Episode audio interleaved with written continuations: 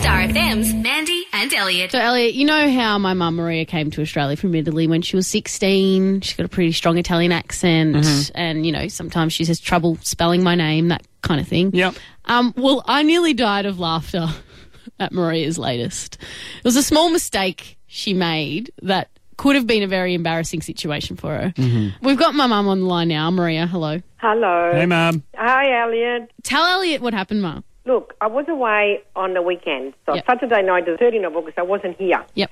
But yesterday, I checked my letterbox and I thought, oh, there's an invite here. There's a there's a there's a letter. There's a Yep. handwritten something. Yep. It was just a piece of paper, really. It Yep. wasn't a letter. And w- what did it anyway, say? when I read it, and, he, and, and it said, um, uh, I would like to inform you that my son's turning 18 uh, on the 13th of August, and the guest will be arriving at 5 o'clock No, hang on. I've actually got the letter here. So the letter reads Dear neighbours, our son is celebrating his 18th birthday with a party at home tonight, Saturday, the 13th of August. Family and friends will be attending from approximately 5.30 pm onwards. Regards, three, the street name. but I thought I was invited.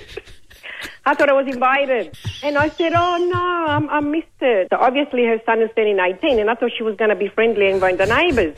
But she was giving you a warning for the noise instead. Oh, and then I was so, So- embarrassed. And I said, oh, my God, I said, I nearly got a bottle of scotch, and I was going to walk across the, across the road and give him a bottle of scotch. Maria would have rocked up to the party uninvited. Did you sit at home with the scotch anyway, Maria? Oh, my God. I, I was going to, honestly, I was going to go and say, sorry, I couldn't attend to the party because I was away. wow. Mandy and Elliot. Weekday mornings from 6 on Star FM.